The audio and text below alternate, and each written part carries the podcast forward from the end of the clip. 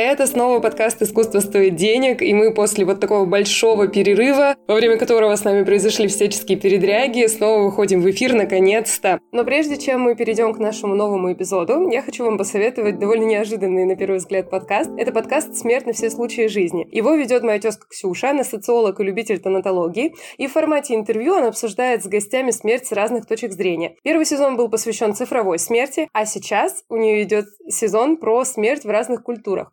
Если вам интересно узнать про аккаунты мертвых пользователей, что с ними происходит дальше, виртуальные кладбища и ритуальную культуру в Японии, я думаю, что вам стоит подписаться. Кстати, на днях у нее выйдет выпуск про бессмертие и смерть уличного искусства. Ссылка на подкаст будет в описании к этому выпуску, так что подписывайтесь и слушайте. А мы переходим к нашему разговору. И тема у нас сегодня непростая, я на самом деле очень ее боялась, потому что, во-первых, я сама не смогла в ней разобраться, во-вторых, очень долго мы искали эксперта, который сможет нам понятно и подробно рассказать об NFT. И, к счастью, такой эксперт нашелся, и у нас в гостях традиционная художница, которая работает в NFT и успешно продает свои работы на платформах, Таня Таня Ривелец. Таня, привет. Привет, Ксюш.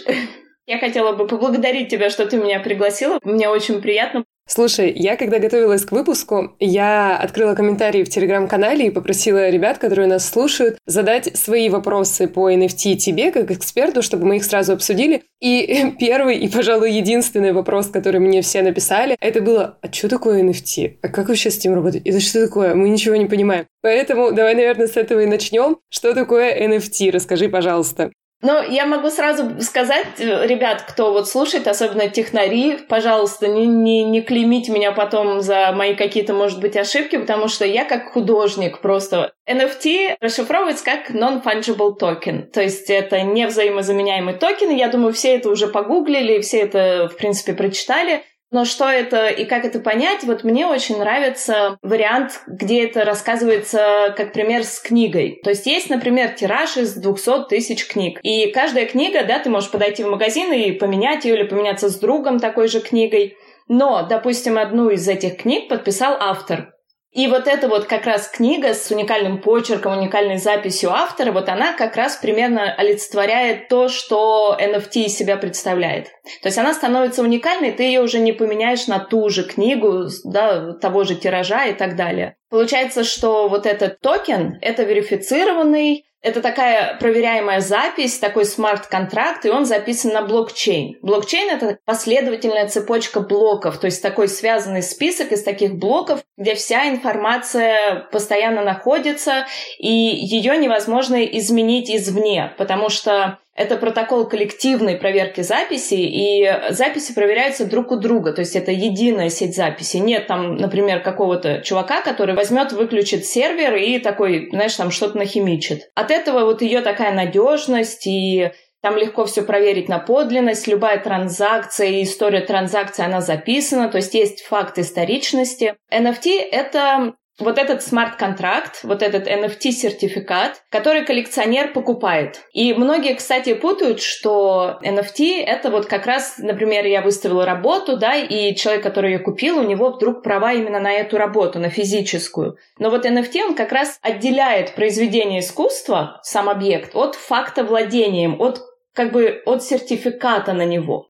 И это сложно понять сначала, правильно? Потому что ну, мы же все про тачи-тачи, да, про то, что можно потрогать руками. И если это невозможно потрогать руками, это типа, как это вообще, что это такое? Получается, что вот этот коллекционер, он покупает вот этот NFT-сертификат, а не само произведение, еще раз повторю, чтобы вот все как бы вот это просто запомнили, и, да, оно не связано с объектом. Вот почему они покупают, тоже многие спрашивают, типа, ну а какой, какая выгода этим коллекционерам покупать код? Здесь сразу хочется напомнить, что есть такие люди, которые собирают монеты или собирают какие-нибудь бейсбольные карточки, у них тоже, как бы, да, со стороны посмотришь, не особо есть, ну, какая-то логика, типа, зачем они всю жизнь их не раскрывают, например, да, не открывают из их коробок и так далее. Вот, но, наверное, это какое-то желание обладать чем-то уникальным. И NFT-сертификат, он существует в единственном экземпляре. О, а скажи, пожалуйста, а если ты пишешь работу, одну выкладываешь ее в NFT, но делаешь несколько копий, то каждой копии тоже присваивается свой индивидуальный сертификат? Или если это копия одной и той же работы, то у них единый сертификат, и можно просто его несколько раз купить? Вот как это работает? Тут, смотри, тонкий момент, что, например, я могу выставить произведение в нескольких edition, да, то есть в нескольких копий. Это получается как лимитированная коллекция твоих принтов, например. Но получается, что каждый принт, он, как и в жизни, ты прописываешь это один из десяти, два из десяти и так далее, то есть он все равно имеет какой-то уникальный код, чтобы отделить его от других. То же самое в NFT. Все равно каждая копия, каждая edition будет иметь уникальный NFT-сертификат. Получается, что все равно даже, даже копии, они уникальны, даже если их сто или тысяча.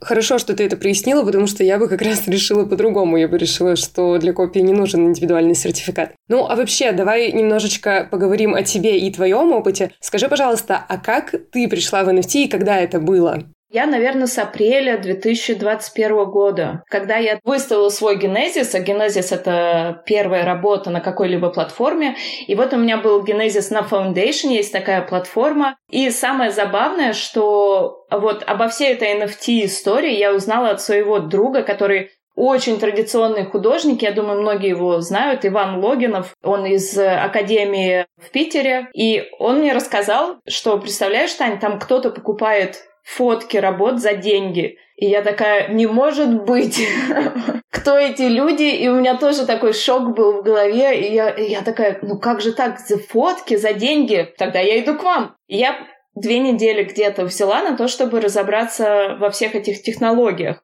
Вот это, кстати, одна из ошибок новичков. Выставляют работу, да, там регистрируются на Твиттере, на какой-нибудь площадке, выставят работу, и как бы сидят и вот ждут, и она не продается. И они очень разочаровываются и бросают все это дело. Мне кажется, вот это как раз самая такая распространенная ошибка, и я не попала в этот капкан, чему я очень рада, но это, наверное, благодаря моему мужу, который просто говорит, нет, сначала разберись в технологии.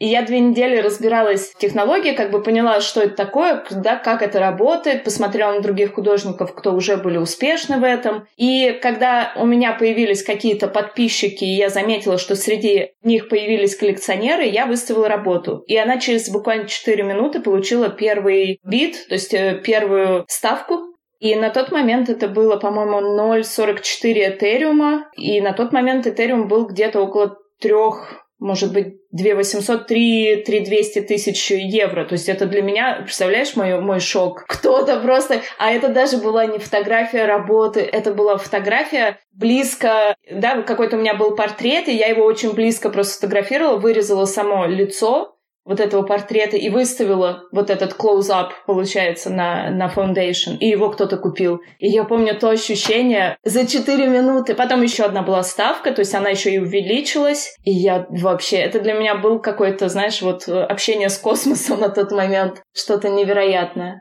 Это вот как раз тот момент, когда я начала как раз в NFT залазить глубже, потому что оно стало работать. А ведь до этого ты вообще не работала с какими-то digital форматами. То есть ты совершенно традиционный художник, который работает красками на холсте. И как ты вообще решилась во всю эту историю влезть и еще и разобралась? Потому что, мне кажется, ну, многие прям просто боятся и даже не пытаются разобраться, потому что это звучит как что-то очень сложное. Для меня это звучит как что-то очень сложное. Как ты на все это решилась? Про то, что это, это новая возможность, вот я это реально вижу. Я знаю, что есть люди, которые говорят, это технология, это крутая технология, но я не технарь, я не умею вот, да, понимаешь, я не понимаю вот эту вот всю технологию. Немного поверхностно я поняла, как это работает, но для меня как художника открывает такой широкий объем инструментов, которые можно еще и адаптировать под себя. Получается, границы ставит только твоя фантазия. То есть я это вижу как возможность, как новое поле для деятельности. Это абсолютно другой вид коллекционеров, это, это вообще друг, другая база коллекционеров, да, то есть она у тебя увеличивается. Это возможность экспериментировать, делать коллаборации. Коллаборация — это вообще отдельный вид. Знаешь, когда вот два абсолютно разных э, человека с двумя разными стилями, например, я делала коллаборацию с девчонкой, Ени Пасанан ее зовут, и она занимается вообще ген-арт, то есть у нее вот что-то из э, искусственного интеллекта. И мы сделали вместе коллаборацию, наложили поэзию Шекспира, которую зачитала девчонка девчонка, которая актриса в Лос-Анджелесе, и мы сделали вот это все вместе с анимацией. Это был просто... Ну, ты, ты не можешь ожидать даже от своей работы э, таких расширений, вот, вот да, вообще космоса вокруг, вокруг работы, она становится абсолютно уникальной. Потому что это то, что ты не можешь сделать, а тут объединяются другие силы, и они вот помогают как раз знаешь, раскрыть потенциал. У, у меня мурашки. И у меня. А скажи, пожалуйста, как будто бы вся эта тема с NFT, она как-то выстрелила, и туда все, кто мог залезть, уже залезли, и у меня иногда ощущение, что все, этот поезд уже уехал, там все на каких-то сумасшедших скоростях развивается. Вообще сейчас реально зайти в NFT и во всем этом разобраться и не бросить это все через неделю. Вот как с этим быть? Потому что, ну, есть ощущение, что уже поздно, уже все, все места в NFT заняты, все уже куплено, и, и там новые люди как будто не нужны. Я помню, что вот этот весь бум, мне кажется, на NFT, он пришел как раз вот на тот момент, когда я туда запрыгнула. И забавно, что буквально через месяц-два начались такие спейсы на Твиттере, это как аудиочаты, да, такие аудиогруппы, как в Clubhouse, темы про ментальное здоровье, про душевное здоровье, про то, как не перегореть, потому что очень много художников вдруг стали чувствовать вот это вот, это называется там в NFT FOMO, да, это вот такой страх потерять наживу, да, вот страх потерять э, тему и так далее. И, и я помню, вот эти вот спейсы прям очень тогда выстрелили, потому что художники стали перегорать. Они вот настолько, знаешь, вот душой туда вошли, а там время, оно вот неделя, даже один день в Твиттере, вот ты не пошел, не зашел в Твиттер один день, и потом заходишь на следующее ощущение, что прошла неделя, там так много всего происходит, но это я не пугаю никого, просто про то, что готовьтесь, что там немного быстрее идет время, как вот если на другой планете. И это нормально, не обязательно за каждым трендом и за каждым там хайпом гнаться. Просто, да, на своей волне там. Будьте, творите и так далее. Меня так восхищает, что ты во всем этом разобралась, и ты сейчас так об этом рассказываешь одновременно экспертно и просто, что это и вдохновляет, но все равно мне немножко страшно, потому что, ну, во всем этом разобраться, и ты говоришь, тебе всего две недели понадобилось, реально во всем этом можно разобраться за две недели. Для меня это все еще какой-то космос. Мне кажется, что, ну, я бы потратила на это сильно больше времени. И расскажи, пожалуйста, как ты это делала, где ты брала информацию вообще, как ты с этим справилась? Во-первых, две недели это я потратила только на то, чтобы просто, знаешь, вот погуглить, что это такое, с чем это едят. Какие платформы были, как в них зайти, я посмотрела YouTube какие-то видео, как сделать кошелек и так далее. То есть это было именно вот такой вход в технологичную такую часть. А сам момент, когда я начала уже общаться с людьми быть в Твиттере, это, конечно, заняло, может быть, там месяц-два, просто чтобы стать Потому что я вошла в Твиттер no name. Просто у меня там никого не было, ни подписчиков, ничего. Я его давно завела, как и многие, знаешь, когда еще про Твиттер все узнали, а потом про него все забыли. И мне пришлось его тоже заново там раскручивать и заново начинать набирать каких-то подписчиков и общения. Две недели это чисто на техническую часть у меня ушло, чтобы понять. А сам переход, знаешь, он прошел плавно, потому что я решила не делать ничего дигитального, не делать никакие там махинации со своими работами. Я их просто взяла и выставила. То есть вот я их оцифровала, там отфотографировала в хорошем качестве, чуть-чуть подняла по цветам где-то, где-то контрастность немного подняла для вкусности. И все, как бы, и я их просто выставила. То есть не было таких, знаешь, для меня больных каких-то телодвижений я, в принципе, осталась с собой, чего, кстати, всем и советую. Не подстраиваться под вот эту вот публику и особенно под все эти PFP-проекты, как вот криптопанки или какие-нибудь там обезьяны вот эти, знаешь, а просто быть собой. Коллекционеров реально на всех хватит. Вот честно, там оно такое огромное поле, что можно остаться собой и все равно быть востребованным. Кстати, я могу немного добавить дегтя в эту тему. Быть собой и, например, не развивать свое искусство в техническом плане — это две разные вещи. Есть люди, которые, знаешь, вот рисуют, например, и такие типа, ну почему не продается, ведь я же там сама собой остаюсь, делаю то, что мне нравится. Но это может быть по-другому, чем когда ты делаешь это хорошо и остаешься собой. И мне кажется, вот это вот надо обязательно не потерять. Знаешь, вот момент, когда ты должен развиваться в техническом плане как художник, а не делать то, что, да, тебе нравится, но может быть это не профессионально, допустим, и поэтому это не покупают. Я в этом смысле с тобой полностью солидарна. Расти над собой и оставаться собой – это не взаимоисключающие штуки. И осваивать новые инструменты, и становиться мощнее и технологичнее, тем более в мире, где все вообще скорость растет с каждой секунды, и все становится быстрее, быстрее, быстрее, это очень важно. И ты, конечно, права, что даже самым традиционным художникам, которые вот поборники холста и красок, все равно нужно осваивать новые форматы и становиться качественнее, если они хотят быть коммерческими коммерчески успешными. И как раз вот про коммерческую часть я хочу чуть подробнее поговорить. Скажи, пожалуйста, как вообще проходят сделки на NFT-платформах? Насколько это контролируемый, неконтролируемый процесс? То есть вообще каким образом происходит взаимодействие коллекционера и художника, и продажи? Насколько быстро это может случиться или долго? Вот давай в эту часть немножечко пойдем. Забыла сказать в самом начале про NFT, а мне кажется, это такая большая и очень важная часть — это royalties. Это вот те самые дивиденды, которые человек получает с вторичных продаж. Потому что NFT как технология все это супер, но вот одна из этих частей технологии — это то, что ты на вторичных продажах, то есть ты выставил работу, забыл о ней, она там продалась. И потом, допустим, через полгода ее коллекционер, потому что ты вырос как художник, он ее решил перепродать там в четыре раза дороже. Ее купили, и ты автоматически получаешь себе роялтис на кошелек. Это такой кайф. Я знаю ребят, которые, ну, а, понятно, они уже, да, там, два года, допустим, в NFT, но они каждый день, они мне показывали свои кошельки, они каждый день, в принципе, получают нормальную сумму денег просто за то, что они год назад очень сильно поработали, знаешь, и они до сих пор получают вот эти вот роялтис, они просто автоматически приходят. И это, конечно, огромная разница с физическим миром, да, где ты продал работу, знаешь, постарался еще ее там со скидкой коллекционер, он же хочет купить, окей, он ее покупает, потом ты растешь как художник, он ее где-то продал дороже, и ты такой, художнику вот ничего, знаешь. И потом, когда все говорят, ну вот как же про копирайт, например, я выставила работу, но она же там в хорошем разрешении, ее можно скачать. Все это круто, конечно, но, например, там в Рикс музеум стоят, я не знаю, Ван Гог и Вермеер тоже в хорошем разрешении, их каждый может скачать, но только право владения у музея вот этот копирайт в жизни, он не так уж сильно и защищает художника. А здесь прям автоматически дивиденды, и это, это очень круто. То есть ты фактически можешь даже не знать о том, какие последующие сделки с твоей работой происходят между там коллекционерами и другими коллекционерами, но все равно получаешь от этого процент, правильно я понимаю? Да, представляешь, у меня продаются работы, я просто захожу в кошелек и вижу, что, например, там в день продаются по 3-4 работы на вторичном рынке. То есть я каждый раз получаю от 10 до 20% за продажу.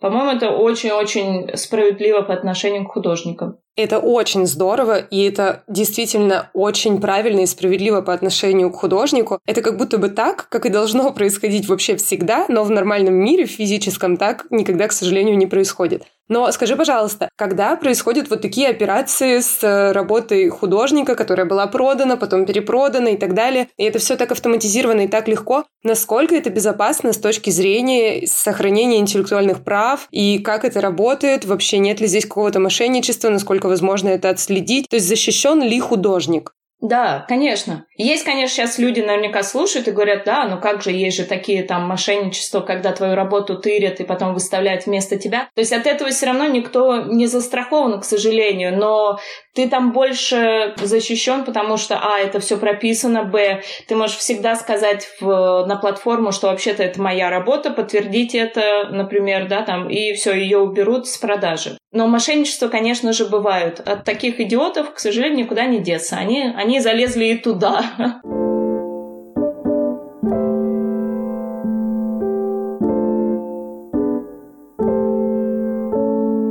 Слушай, а давай сейчас, может быть, мы попробуем прямо по шагам собрать некую такую инструкцию для молодых художников, как войти в NFT, с чего начать, чем продолжать. Вот прям попробуем такой гайд в аудиоформате создать.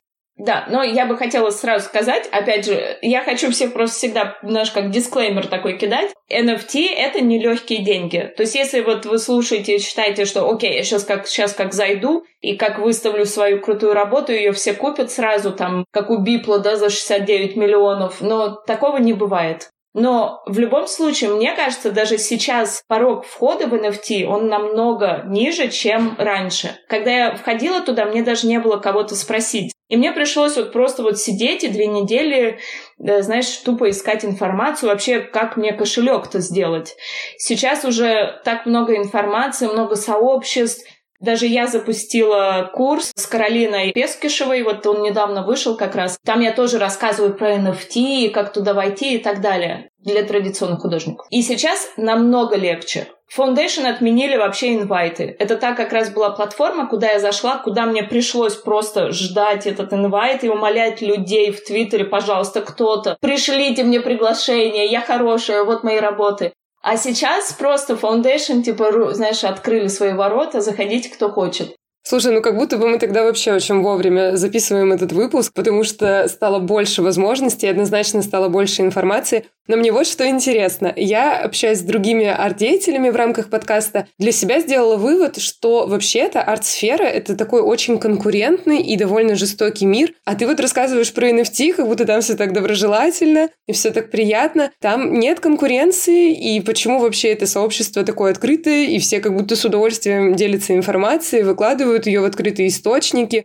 и все становится прям проще простого. Вот я помню, когда все это началось, ты заходишь, вот как традиционно художник туда зайдет и увидит это все и думает, ой, ё, знаешь, божечки, пойду-ка я отсюда. А сейчас уже ты заходишь, и ты видишь так много крутых художников из традиционного, из digital, из искусственного интеллекта. Их так много, и они такое красивое творят, а фотографов сколько? Это просто, просто божественное место, знаешь, там столько прекрасного, качественного искусства теперь. Вот, и поэтому как раз оно, мне кажется, более такое дружелюбно тебя в, в, в объятия, знаешь, берет. Я заметила даже вот психологически, как поменялось мое понимание вот других художников или другого искусства. Раньше, вспомни, да, как, как ты заходишь в Инстаграм. Ты заходишь в Инстаграм и смотришь, или кто-то лайкнул твои работы, кто-то их прокомментировал. Знаешь, и все на тебе сконцентрировано, тебе любимый. А сейчас вот, как я полтора года уже в NFT, а туда я захожу, чтобы общаться, чтобы шерить других художников, потому что так много всего крутого, и хочется это, знаешь, выложить, чтобы другие люди тоже видели, какую крутую фотографию сделал там Мисан Хариман или какое классное искусство сделала Ени Пасан. И, и у меня это поменяло реально прям целую психологию моего мышления, потому что я теперь захожу в, даже в Инстаграм, и понятно, там я какие-то свои работы постю, но я еще постю тех, кого я нахожу, знаешь, пока скроллю, и как, типа, что-то крутое, я выставляю что-то крутое, я в сторис обязательно выложу, напишу, посмотрите, как круто. И это не только у меня, я говорила с другими художниками, они тоже чувствуют вот это вот единение с технологическим миром, и ты как будто становишься частью какого-то комьюнити, ну, вообще, NFT — это просто какой-то райский сад, не меньше, и уже очень хочется туда войти, поэтому давай перейдем, наверное, к более практическим таким вопросам. Расскажи, пожалуйста, какие есть площадки для выкладывания своих работ, и какие конкретно ты, может быть, рекомендуешь, какие есть плюсы и минусы у тех, которые ты пробовала? Платформы, которые мне нравятся. В общем, как я сказала, вот у меня моя первая работа была на Foundation, и Foundation на тот момент была такая чуть-чуть избранные, туда попадали, потому что туда было сложно попасть, и отбиралась по искусству. И, конечно, Foundation, он такая платформа, которая, ну, очень классная. Там, там очень классно сделан интерфейс, он очень красиво предоставляет твои работы, показывает Foundation, конечно, здорово, но я влюбилась в Object, который раньше был Nung, но потом э, тот куда-то там упал и появился Object, и он на Tezos. И Tezos это вот монета, которая более зеленая, она вроде как многим нравится, она не такая дорогая, потому что сейчас, по-моему, за Tezos полтора доллара, может быть, я, честно говоря, сейчас не помню, но в любом случае, даже что-то выставить на продажу, тебе нужно намного меньше денег. Тебе нужно там, может, полдоллара, чтобы выставить работу. И это очень удобно. И сама вот эта Object платформа, она сначала была такая, знаешь, немного недорогой. Туда люди приходили, чтобы выставить там за один тезис кучу копий и так далее. Все это было такого плана, знаешь, она считалась недорогой, очень доступной. Но это, походу, была очень крутой концепт для вот этой площадки, потому что художники стали коллекционерами.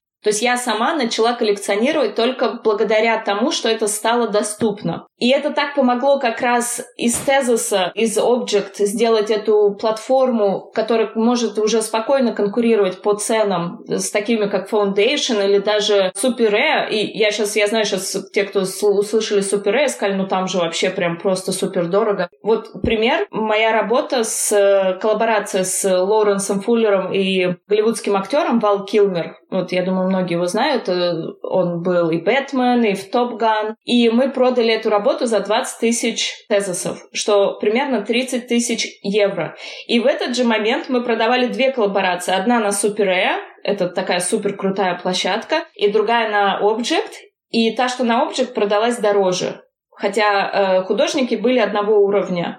То есть она стала уже такая конкурентной, потому что туда стали стекаться реально художники, и это стала такая площадка для реально традиционных художников, для тех художников, которые ценят вот какую-то эстетику. Ну вот она стала классной. И сейчас вот этот тезис комьюнити и сама площадка, она очень сильно вырвалась вверх, и я прям обожаю ее. Ну, у меня прям там несколько коллекций, я там много всего понапродавала уже. И сами ребята из Object, они намного приятнее по-человечески, знаешь. Но Object и Tezos Community, правда, очень классные. Я всем, кстати, советую начинать всегда вот с Object, потому что, а, значит, порог входа очень низкий и очень доступно выложить что-то сразу, да, на продажу. Б, ты можешь можешь выставить это за маленькие деньги, и такие же художники, как ты, могут их купить. То есть у тебя сразу да, увеличивается количество коллекционеров просто потенциальных. Ну и комьюнити очень такие friendly, и они прям любят и ретвитить, и э, с тобой общаться. Что еще? Rarible, ну это, мне кажется, тоже всем достаточно известно, кто вот в NFT хотя бы немножко окунулся. KnownOrigin есть такая, KnownOrigin, наверное, как-то так надо сказать. Туда я, кстати, выставляю NFT плюс физически. Это, кстати, еще один тип такой для ребят, что можно разделять по платформам, например, какие-то коллекции в разных стилях, или, например, в одной платформе можно делать NFT с физическими, ну вот, да, как, как-то так себя, типа, по, по галереям раскидать. И это очень, кстати, крутой, крутой концепт, как продаваться традиционному художнику, потому что коллекционеры очень любят получить что-то, что они все-таки могут потрогать, как бы они ни говорили, что они про технологию, где типа ничего не трогается. Но, как показала практика, они очень любят получить физическую. А еще я называю это так романтично, что это тело и душа работы. Ну, то есть, как бы душа — это NFT, а тело — это вот физическое. И еще одна платформа появилась год назад, и она мне очень нравится. Это First Dips называется. У них уже есть обычный сайт, который продает антиквариат, э, ювелирку там каких-то сороковых годов и так далее. То есть это такой дорогой сайт с дорогими вещами, и они сделали себе NFT-площадку. И там очень здорово, потому что для традиционных художников, мне кажется, это как некий такой статус, потому что First Dips, они сами по себе очень крутые, и туда очень сложно попасть как художнику. А тут ты как бы можешь NFT, и э, там все про искусство, и там все такое ну, знаешь, как галерея такая получается. Вау, спасибо, что ты так подробно прям рассказала про каждую с плюсами и минусами. Мне кажется, это вообще супер полезно будет нашим слушателям. И вот сейчас я хочу немножко как раз подсобрать ту информацию, которую мы уже дали, обобщить ее до конкретных шагов. Смотри, я правильно понимаю, что прежде всего, чтобы в целом войти в мир NFT, нужно для начала создать криптокошелек и вообще разобраться с криптой, выбрать ту валюту, с которой больше хочешь работать, и, ну, разобраться вообще в этом вопросе, а затем уже выбирать площадку, тоже подбирать, какая больше подходит, с каким комьюнити хотелось бы больше работать. Но вот эти два шага, они первые. Я бы здесь еще вставила такие некие промежуточные пункты. Самым первым бы я сказала все-таки завести Твиттер и хотя бы его немного начать раскручивать в плане активности. Потому что ты можешь с Инстаграма это делать, и даже если у тебя куча-куча подписчиков, скорее всего, среди даже там 100 тысяч подписчиков, из них может быть, ну, я не знаю, ну, 100, которые знают, что такое NFT, и, не знаю, и знают, где это вообще купить. Потому что, ну, у традиционных художников в основном подписчики, они не очень... Знаешь, вот слово есть как качественная аудитория, да, то есть это не те, которые покупают, это обычно те, которые лайкают, которые смотрят. А в Твиттере ты как раз вот можешь э, себе сделать это, эту аудиторию из людей, которые реально интересуются тобой как художником и интересуются твоими работами. И я бы вот первым самым пунктом бы сделала Твиттер и потратить там прям ну, ну, несколько недель это прям минимально, чтобы вообще начать с кем-то общаться, кого-то тегать, какие-то хэштеги, с кем-то в спейсах болтать и так далее. А потом уже, да, криптокошелек, какая-то платформа. Опять же, ты можешь выбрать по Твиттеру, как как ты видишь, с каким комьюнити тебе легче общаться и в каком комьюнити больше того, что ты делаешь. Потому что если это, например, какой-то digital или фотография, например, да, то, может быть, лучше пойти в те платформы, где вот как раз больше это развито, да, то есть те, где больше ценят, например, фотографов. А так, да, да, все верно, пошагово примерно, примерно так. А у меня еще спрашивали наши потенциальные слушатели о том, как вообще оцифровывать работы, чтобы их выкладывать. Достаточно ли просто там хорошо отфотографировать или есть какие-то специальные программы, через которые это нужно делать? То есть каким образом свое физическое произведение искусства можно превратить уже в то, что станет NFT? Да. Ты знаешь, ну, понятно, что 2D любые произведения, да, которые на плоскости нарисованы, их, конечно, удобнее всего там сфотографировать или отсканировать, если это что-то небольшое и так далее. И, конечно, здесь э, таким традиционным художникам, которые работают на холстах или на чем-то плоском, это достаточно удобно. Можно просто отсканировать или отфотографировать в хорошем разрешении, там, в фотошопе или в каком-то редакторе, может быть, там, поправить цвета, чтобы они были более вкусные на экране, экране. И все. Но есть скульпторы, есть даже скульпторы, вот как Алехандро Спано, есть такой скульптор на Object, и он делает руками скульптуры, то есть он работает в физическом мире, и потом он делает либо фотографии либо фотографии в каком-то интересном месте, знаешь, с какими-то там декорациями, либо есть такая тема, как фотоскан. Это когда ты телефоном фоткаешь свою скульптуру со всех сторон, потом есть небольшое приложение, в котором это все объединяется в 3D-форму, с которой ты можешь дальше, например, работать. То есть это все возможно, и Понятно, если художник или человек, кто хочет зайти на NFT, у него есть, ну, какие-то, он, он что-то умеет, например, в фотошопе или в каких-то видеоредакторах, конечно, это плюс. Но и без этого можно спокойно выжить. И, например, такие художники, как Хенри Кудалин, э, Джереми Липкин, многие его знают из традиционного искусства, он очень такой прям мэтр, Тони Про, Иван Логинов, Тиффани Коле, они просто оцифровывают, фотографируют свои работы и выставляют.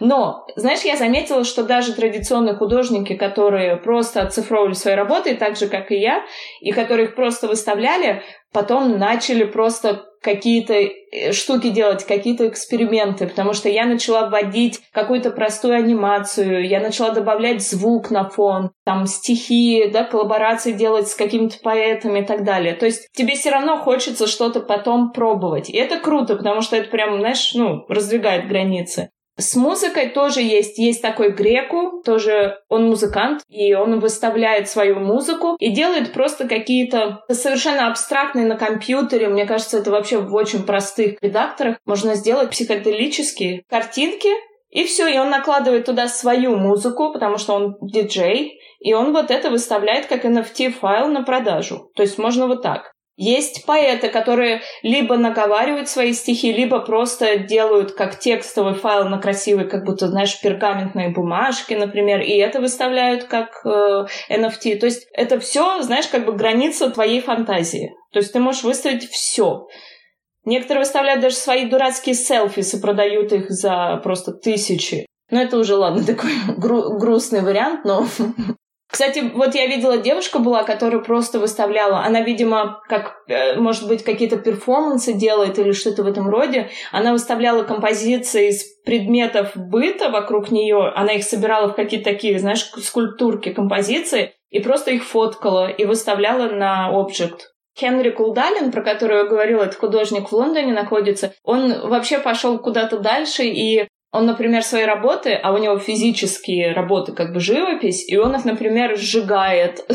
И он вот это вот сожжение работы, он это снимает, и вот это видео выставляет как э, токен. Например, вот, вот такие у него были даже вещи. Ну, то есть, знаешь, как перформанс уже пошли. Ну, круто, что сама платформа как бы подталкивает к этим экспериментам и, можно сказать, вынуждает традиционного, например, художника выйти из плоскости холста и обратиться к каким-то сложно сочиненным формам и что-то добавить и как-то вот более необычно свою работу подать. А скажи, пожалуйста, есть ли еще какие-то способы продвигать себя на платформе? Потому что, ну, понятно, что если ты не просто выложил там фотку, а добавил анимацию или звук или что-то еще, ты становишься более заметным для коллекционеров дизайнеров, но есть ли еще какие-то способы? Может быть, прямо есть какие-то технологии, как стать заметнее для других художников, ну и, конечно, для коллекционеров на NFT-платформах? Да, как бы способов как такового, знаешь, вот нет такого прям списка, такого святого грааля, знаешь, ты такой, хоп, сделай вот это, и все, все получится. Но есть один пункт, который всегда работает, это общение. Как ни крути, тебе придется общаться. Я вот разговаривала со своими знакомыми, которые такие интроверты, и они как раз сказали, что для них это идеальное место, потому что им не надо общаться с живыми людьми. То есть они как бы, да, вот эти спейсы, какие-то чаты, они вроде как бы в комьюнити, они вроде как бы у них куча друзей, но им не надо ни с кем руку жать, знаешь, и они прям так супер радуются. Конечно, общение это прям будет номер один, и общение будет на английском. Да, вы можете между собой говорить там на русском и так далее, но Твиттер и все, что связано в Твиттере, сразу надо вести на английском, и для многих это может быть проблема, потому что не все знают английский, но есть там всякие Google Translator и так далее, то есть это все можно спокойно делать, писать твиты, отвечать на комментарии и так далее. Вот, но общение это будет номер один. Потом спейсы, это вот те, как Clubhouse, да, где ты общаешься, тоже очень важно, потому что ты, когда туда заходишь, это мало того, что тебе приносит каких-то подписчиков, потому что люди очень любопытные, пока ты слушаешь Space, ты тыкаешь на всех, смотришь, кто вообще что делает, когда тебе нравится, ты подписываешься, плюс ты можешь выйти на сцену и как бы спросить какой-то дурацкий вопрос, как я, кстати, в самом начале и делала, что еще коллаборации очень сильно развивают художников. То есть можно сначала делать коллаборации с художником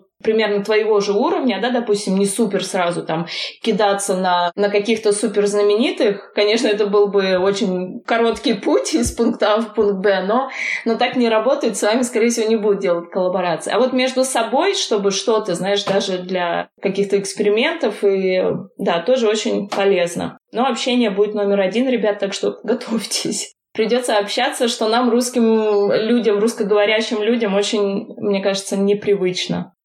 Ребят, я надеюсь, что вы слушаете наш подкаст и конспектируете его, и прям тут, кажется, нужно добавить к списку шагов еще и курсы английского и начать срочно осваивать язык.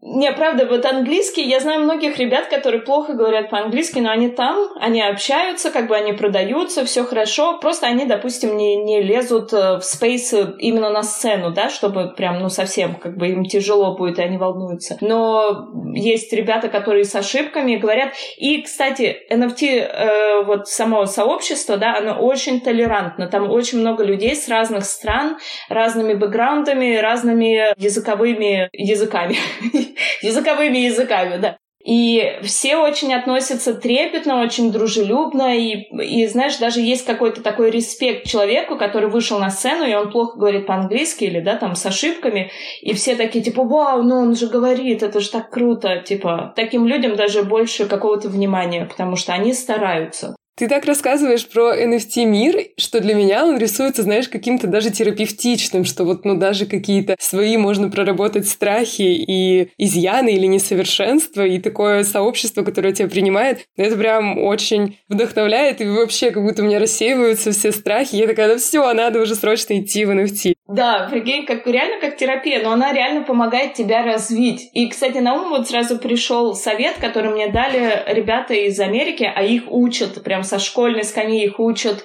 о себе говорить, да, там как-то себя представлять, презентировать. Это вот то, что мы вообще не умеем. И я вот была буквально вот год, наверное, назад, был какой-то спейс, и меня представили там, вот мой друг, вот этот Лоуренс э, представил меня, и типа, Тань, ну расскажи о себе. И я такая, но я Таня, но я, я художник. И все. И это все, что я смогла, представьте, сказать о себе. И мне так было стыдно, потому что, ну, мало того, что я там волновалась, окей. И вот один из э, таких советов ребятам, которые заходят в NFT, обязательно подготовьте, вот прям не поленитесь, запишите пункты, которые вы будете говорить о себе, потому что в каждом спейсе вам, скорее всего, придется сказать «Привет, я Таня, я традиционный художник или там NFT-художник из традиционного мира, бла-бла-бла, у меня то, у меня все за спиной, и я с теми-то, теми-то». То есть обязательно подготовить, потому что без этого прям будет, ну, вы сами почувствуете, как будет неприятно.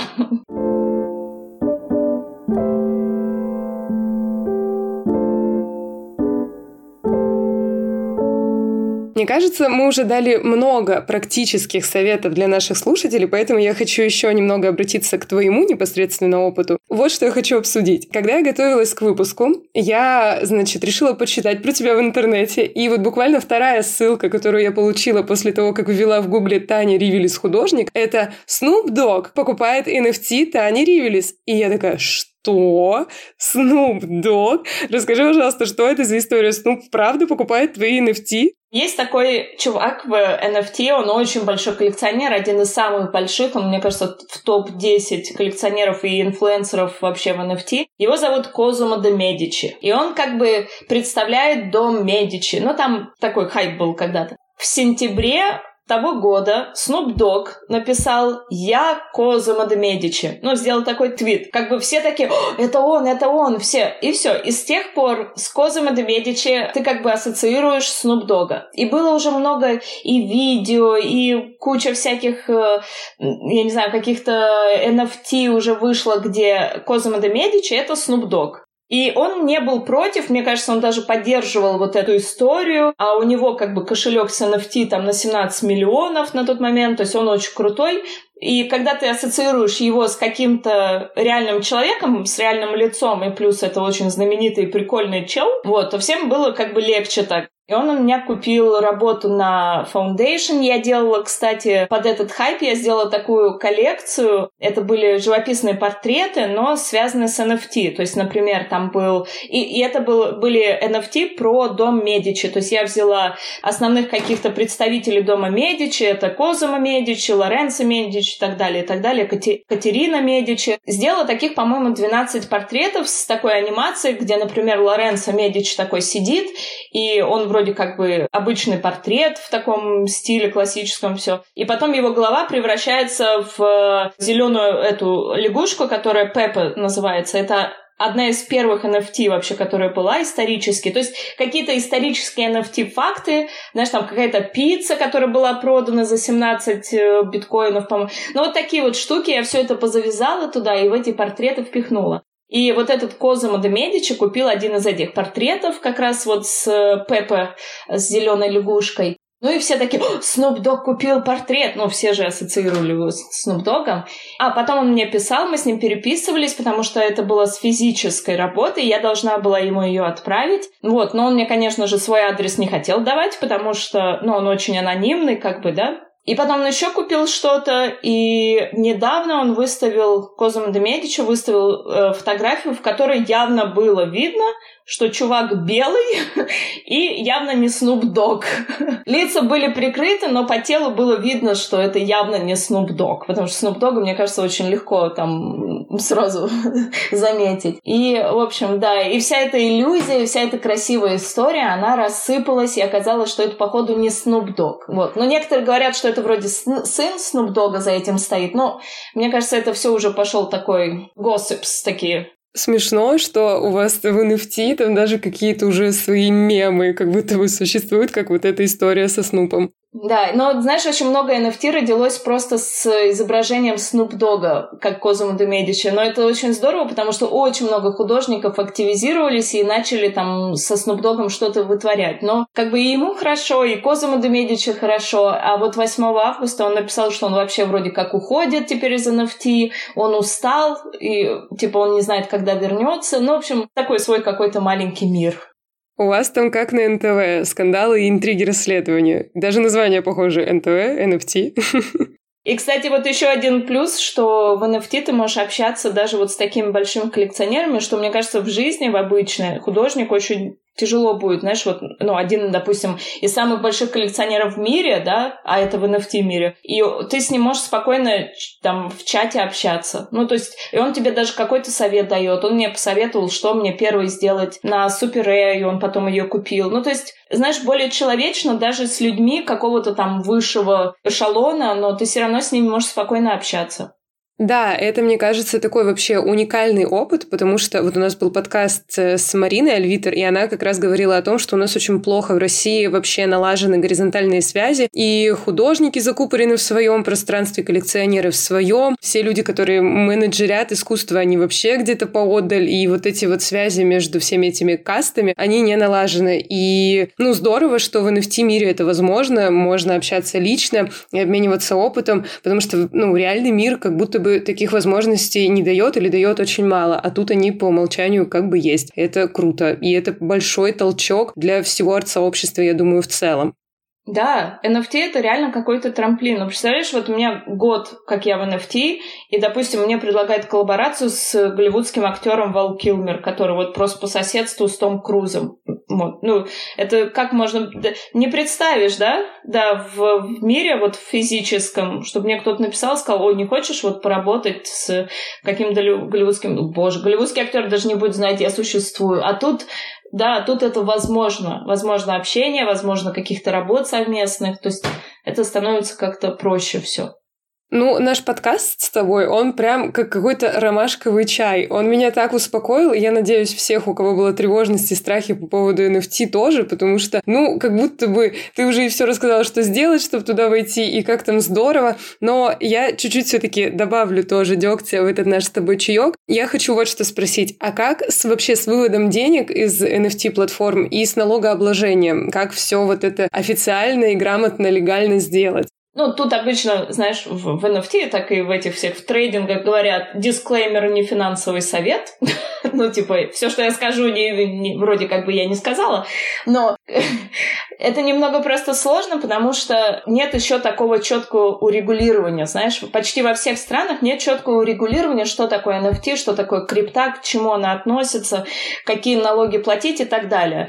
Но можно, например, если ты не в России, потому что в России сейчас очень сложно все это делать. В России и в Беларуси, мне кажется, с этим прям, если ты не хакер, это сложно. Сразу предупреждаю, чтобы развеять все иллюзии. Есть способ P2P, это peer-to-peer или person-to-person называется, но это сразу как бы тоже предупреждение, это есть небольшой риск, потому что это способ, когда ты отправляешь свои деньги кому-то, а кто-то отправляет тебе в обратку крипту, например, или наоборот. Но это как бы рискованно, если ты не знаешь этого человека, или ты с ним раньше не работал, или тебе кто-то его не посоветовал. То есть, да, я не могу прям вот так его прям взять и всем посоветовать. Не в России как бы намного проще, потому что ты можешь просто с биржи, такие как Binance, например, выводить э, деньги на ту же визу или MasterCard, ты можешь заказать обычную карту, и ей везде расплачиваться как обычной картой, просто эти деньги будут идти с твоих продаж NFT, например, это такие, как э, биржи Binance, Coinbase, Crypto.com. Есть такие даже программы, которые делают учет, например, продажи NFT, трейдинг, стейкинг, и тебе выводят налоговые декларации, потому что, опять же, нет регулирования, поэтому налоговые не знают, как с этим еще работать. Вот, но есть такие программы, называется, например, одна из них accounting. Вот, она для NFT, для вот с кто работает. Вот, она может делать налоговые декларации. Но, опять же, в каждой стране по-разному. Например, в Португалии нету налогов на крипту как, как всем пункт назначения. Португалия пока что остается просто таким безналоговым Каймановые острова такие получается. Здесь очень большое NFT-комьюнити и крипто-комьюнити. Здесь, э, например, по средам проходят такие крипто-встречи, и очень много ребят со всего мира, и они какие-то там стартапы, работают с блокчейн, с криптой. В общем, очень здорово. Здесь прям много поприезжало ребят. И для страны это тоже хорошо, потому что очень много специалистов молодых приехало. Вот, и поэтому Португалия очень прям делает классные такие условия для, для молодых специалистов в IT, в криптосфере. Вот, поэтому Португалия вот такая одна из приятнейших стран в Европе, например, для криптолюдей. Ребят, собирайтесь. Следующий шаг в нашем э, гайде — это переехать в Португалию, потому что в России, я так понимаю, с этим все сильно сложнее, пока мы, конечно, в этом смысле отстаем. Но вроде как недавно вот тестил один из знакомых, и вроде он смог сделать э, в Binance э, себе аккаунт, поэтому, наверное, это как бы еще, еще есть. Вроде какие-то платформы уже закрылись для России и Беларуси, но пока что еще что-то есть. Может, какие-то есть другие способы, к сожалению, вот не могу о них тогда сказать. Таня, мне кажется, мы вообще все охватили, и даже мне стало многое понятно, хотя я, ну, очень далека от NFT. Я думаю, что наши слушатели, которые хотя бы чуть-чуть уже в эту сферу проникли, немножко стали что-то читать и изучать, для них вообще ультра полезен был этот выпуск. Спасибо тебе огромное. Не за что, я очень рада. Это здорово, потому что это, правда, такие возможности открывает. И, ну, просто грех не пользоваться, особенно сейчас. Даже если это какой-то хайп и мыльный пузырь, но не пользоваться ими, когда они предлагают такие, как бы, да, возможности и столько всего, ну, надо пользоваться просто. Мне кажется. Запрыгивать в поезд, потом выпрыгнем как-нибудь. Да, я тоже считаю, что надо ковать железо, пока оно куется. И тем более, раз это такое, знаешь, дружелюбное и поддерживающее сообщество, как будто бы там минимум потерь, но попробовать точно стоит. Да, да. И плюс еще из вот комьюнити ты общаешься в чате, все это супер, но я уже вот реально, ну, человек 30 просто в реальной жизни я уже познакомилась с этими ребятами. Это теперь, как бы мы теперь друзья в реальной жизни. То есть это даже, знаешь, даже здорово просто других людей узнать и с другими художниками пообщаться. И многие встречи перерастают во что-то там, в какие-то встречи в реальном мире, в кафе, посиделки. Знаешь, это просто даже вот какой-то другой мир, который дает тебе даже других, другие возможности знакомства и общения. Ну, то есть плюсов реально очень много. Я минусов мало вижу. А ты все-таки упомянула, что минусы есть, их мало, но они существуют. Может быть, мы, подытоживая весь наш разговор, убережем людей от опасности, и ты обозначишь, какие минусы NFT ты видишь, чтобы ну, люди были поосторожнее и точно уже подстелили соломку. Ну, я бы из минусов сказала, что тебе нужно будет инвестировать время. Я бы даже сказала, что это не, не вопрос денег, потому что денег, ну, на самом деле, чтобы заменить работу на объект, тебе нужно, по-моему, ну, вот буквально полдоллара. То есть инвестиций, правда, очень мало, тем более, что если художник входит в NFT, у него, скорее всего, он уже чем-то рисовал, на чем-то рисовал и так далее, и чем-то фотографировал свои работы. Поэтому из минусов я бы сказала, что только это вот немного то, что страх может быть, да, в начале, потому что все кажется непонятным, и все кажется таким странным, и люди какие-то странные. И то, что нужно будет инвестировать время. И на первых порах будет какой-то вот такой дискомфорт внутри, потому что, ну, все не так и тебе будет казаться, что ты что-то пропускаешь или что-то не так делаешь. Но да, просто надо расслабиться и, и правда делать все, как ты делаешь, но только вот в другом мире, да, если так сказать, да, образно. И не нажимайте ни на какие линки, которые вам присылают, пожалуйста.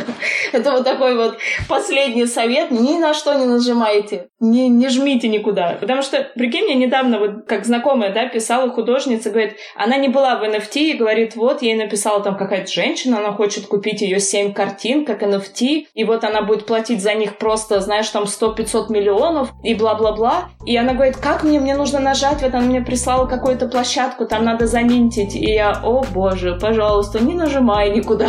Мошенники есть, ну, их не так много, но они есть, и поэтому ни в коем случае никуда не нажимайте, и да. А так, только время. Это будет единственный минус, который вам надо в начале, как в любой нормальной работе, если вы хотите чего-то добиться, надо инвестировать время. Вот, и это, наверное, единственный такой не минус, а как бы препятствие. Я думаю, что благодаря нашему с тобой разговору препятствий у тех, кто войдет в NFT, будет меньше, потому что, правда, ты очень много рассказала, очень подробно и очень понятно. Спасибо тебе большое за этот разговор. На этом я с тобой прощаюсь. Круто, что ты уделила время и помогла нам во всем разобраться. Спасибо тебе большое, что пригласила меня. Мне очень было приятно и рассказать про все это своими словами, как, как я это вижу, как я это понимаю. Было очень здорово. Спасибо тебе.